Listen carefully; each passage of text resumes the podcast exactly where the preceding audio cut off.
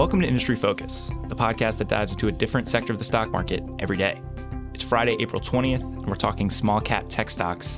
I'm your host, Dylan Lewis, and I'm joined in the studio by Fool.com's Brian Feroldi. Brian, awesome to have you here. Yeah, great to be here in person. Yeah, it, it, it's a very different dynamic doing the show with someone in the studio rather than on Skype. Yeah, no doubt. And it's fun to do it with you. I mean, you're you're someone who traditionally covers healthcare for Fool.com.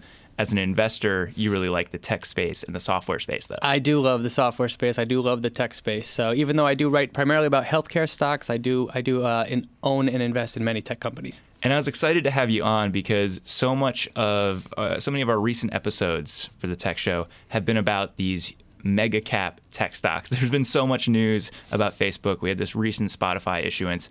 We haven't really been talking a lot about discovery stocks for investors. We haven't been uncovering a whole lot. And I know that you're someone that looks at, you know, the sub $10 billion market cap space a lot for companies. And so uh, that's where you can find some really big growth opportunities and some companies that maybe people aren't as familiar with. And, and so that's going to be the slant of today's show. We're going to talk about a couple different stocks that you're particularly excited about. Before we get over to that discussion, though, why don't we talk a little bit about what you look for in a business? Sure. So I um, primarily like to invest in companies that have uh, some kind of a moat, obviously. So either they're protected by the network effect or their products. Uh, when users use the products, it's uh, painful for them to stop using them, or they have a great brand name.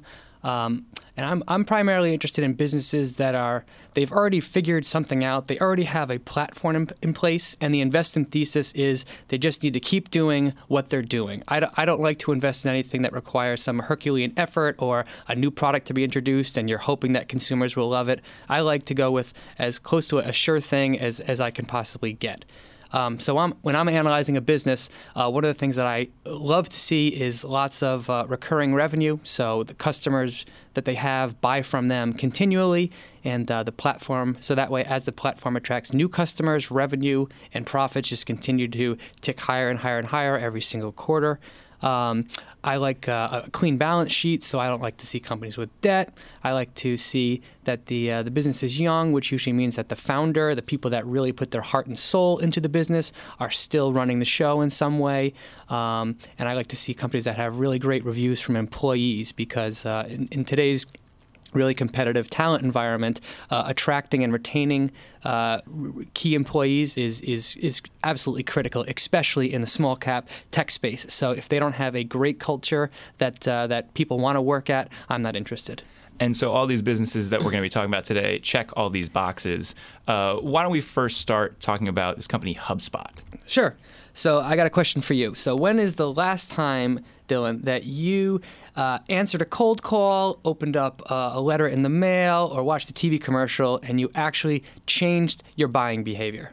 I will tell you that I get a cold call every single day.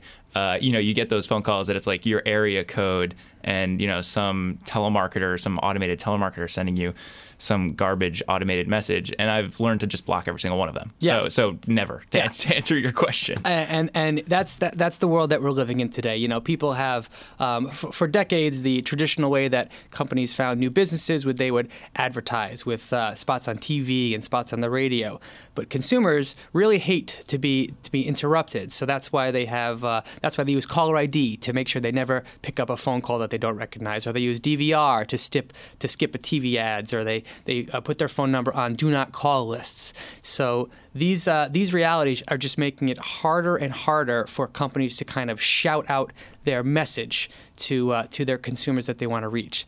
So uh, in response to that, uh, this company called HubSpot basically is taking the, the, traditional marketing playbook and and flipping it on its head. So they're they're they're um, pioneering a strategy that they call inbound marketing. And the idea, there is don't spend all your time, money, and energy shouting at people and interrupting people to get them to, to learn about your product. Instead, do what, do what um, try and uh, create um, easy to use content like blog posts, like videos, so that when people are searching for a product or service like the one you're offering, that you are easy to find. So the idea is to put out blog posts that are helpful, that people will actually want to read naturally when they're when they have a problem, and to pull essentially get people to um, to come to you when you have uh, when you have a need. So instead of blasting a message, you're kind of creating these organic uh, maybe outreach, outreach in quotes here, because the people are actually coming to you, uh, experiences with potential customers. Exactly. And, and, think about your own shopping needs. When, when you have a problem and you, you're interested in, in learning about a new product, what's the first thing that you do? Search it on Google. Yeah, exactly. You type, you type in the problem to Google, or maybe you go to YouTube and you look at a, a video for, for how to pro- solve it. So that's exactly what HubSpot does. So they, they offer tools that help um, companies to grow their social media presence or to rank highly in uh, search engine search engine optimization optimization and to really put out kind of free, free, free to consume content that uh, builds up their brand and, and helps them to build trust with, with uh, customers so that when they when they are actually ready to buy, they're already familiar with with the company. And this is like uh, this this is proven to be hugely um, impactful for getting new customers to come onto the brand. Well, it sounds like a business that kind of rides the tailwinds of e-commerce and digital marketing very well too. Absolutely. Now, and HubSpot's kind of uh, target market is they're, they're going after businesses that have between 10 and kind of 2,000 employees. So they're going after kind of the small companies that don't traditionally have the the uh, the huge the huge budgets. Yeah, so so they're kind of a fix for resource poor companies. Basically, it's it's nice to be a one stop shop, and and that's actually something we're going to see with a lot of these businesses we're going to talk about. Is you have a provider that makes it really simple to do something that you would have kind of an entire department do if you were a larger company. Absolutely, absolutely. So HubSpot kind of sells um, using a uh, software as a service or SaaS model. So uh, customers come on and they subscribe, and they can use all kinds of tools to help manage basically that that that filter process that brings new customers into their business. And these guys are just growing like crazy. They, they currently have over uh, 41,000 customers that um, that, uh, that have signed on to their platform. And uh, the, the, average customer spends over $10,000 per year with HubSpot. So that, that translated into about uh, $375 million in uh, revenue um, last year. So these guys are just growing, growing like crazy. And, and uh, um, companies everywhere are really signing on to their, their platform. And that growth comes at a price. And then, you know, we'll, we'll see that with all these companies we talk about. I think they're roughly a $4.5 billion company right now. So you think about that, it's that's about 10 times sales, a little bit more than 10 times sales. Yes. Um, and, and that's what you're going to pay for these very scalable businesses that are growing very quickly. Absolutely. And, and these guys are growing growing like mad, and they, and they are absolutely in build out mode. So HubSpot um, only recently became um, profitable and cash flow positive because they were investing everything that they earned back into the business to kind of scale out their platform. But uh, I, am personally interested in this business because they are uh, free cash flow positive, so they're no longer consuming cash at the, at the rate that they uh, they once were. Um, their co-founders are still highly involved in the business. In fact, they're they're the chief, the CEO and the CTO. Their their their company culture just gets rave reviews on. Um, review sites like Glassdoor.com, and uh, while they've already grown like mad, and their stock and investors have already done very well by buying into this company after the IPO, uh, the IPO, um, the company thinks that its total addressable market is about $45 billion um, annually. So you compare that to the 375 million that they pulled in last year and the tailwinds that they're riding, and I think this business can grow very, very quickly for years to come. Yeah, it certainly seems like there's a pretty good growth runway ahead of it. Uh, why don't we talk about company number two, and this is AppFolio. Sure, this is a this is a really uh, a company that, that I really like a lot too. So these guys um, cater to the needs of small and medium-sized businesses that are kind of in uh, niche niche markets that you wouldn't uh, normally think of, and and none of these are uh, are consumer facing. Um, so AppFolio uh, was founded, and their initial target market was uh, the property management business. So you think about companies that own, say, a small apartment complex or, or a multi-family uh, building. So if, if you were a property manager, you know what, what kind of things are like critical to making your your apartment profitable? Well, you need to attract clients. You need to make sure that they're paying their bills. You need to be able to foster communication between the client and the and the property manager if there's like maintenance things. You need to do help with um, background checks on uh, potential um, potential tenants and screening. So there's a hodgepodge of software that's kind of out there that can kind of help with each of those things. AppFolio basically took all that and put it together on a cloud-based platform and they sell their, their sell their service to uh, to prop to property managers. Um, so they can come onto AppFolio's platform. They they pay a small subscription fee, and they get access to basically all of those services in one easy to use cloud based uh, system that that can be uh, managed through a cell phone or you know on a tablet. And, and you talk about this market, and even just hearing you describe it, you know, property managing software, like there's a niche there. There's, there's it's a pretty, pretty, niche. pretty clear niche, and um, frankly, it's a space that's probably a little too small for big players to want to hop in. Absolutely, yeah. There, there, can be a, a, big advantage to staying in niche. Is that the, the big software boys don't don't really.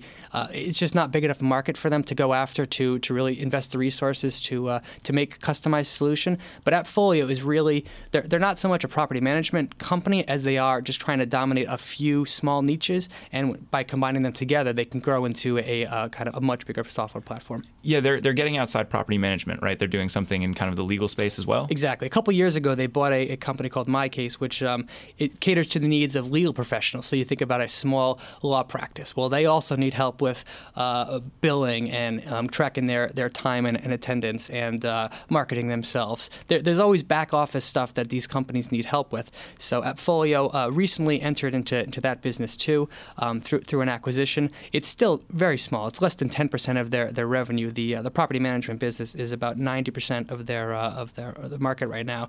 But between these two, they're they're adding customers to both platforms at a double-digit rate. And the way that they, they make money is they they um, cu- their customers pay a recurring monthly subscription fee just to be on the platform but they also sell uh, kind of premium, what they call value plus services on top of that. So if you wanted the if you wanted AppFolio's app to facilitate taking money out of the uh, the client's checking account and sending it over to the property manager, like so they can so they can pay their their rent, um, AppFolio's uh, platform can do that for them, and they, they just take a small they, they charge an extra small fee for that. Or if they wanted to do a detailed background check on a potential whether they're screening for tenants, you can also do that on AppFolio's platform, but they also charge a small uh, fee for, for those kind of services. And you know, you talk about the stickiness of the platform. I, I think that they have a customer retention rate of like 97 percent or something. It's extremely like that, high. Right? Yeah, yeah, that's that, that's a big reason why I love um, software as a services businesses. Once once once a customer gets gets into the platform and their entire back office gets set up around using this platform, it becomes extremely painful for them to consider switching providers because everything is, is built through this this one platform. So it makes the business very very sticky. Well, and you have employees that are trained on using that, right? So there there's the actual friction of, of switching systems and maybe not having the data interplay the way that you would like it to.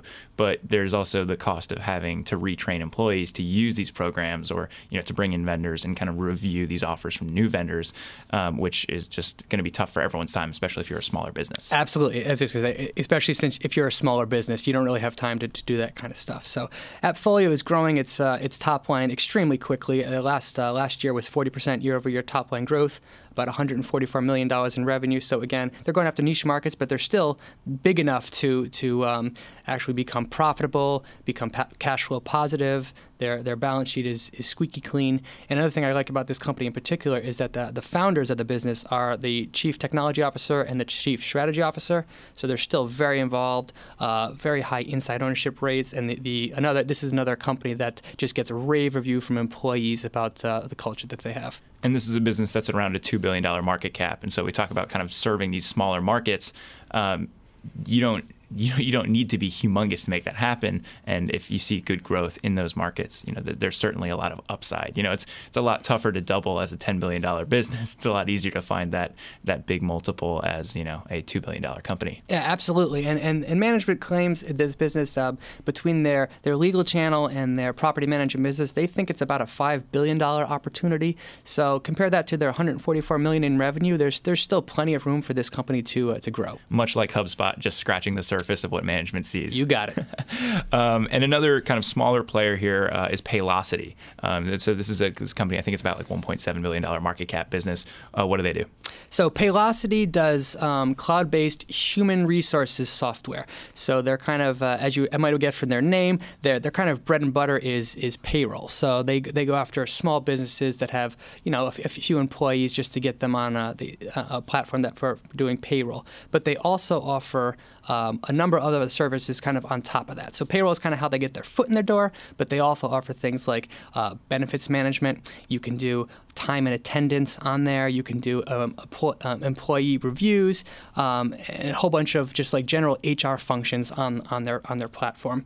Um, as you can imagine, this is a this is a very uh, old business. So when you think about like your ADPs and your Paychex of the world, those guys have existed for years.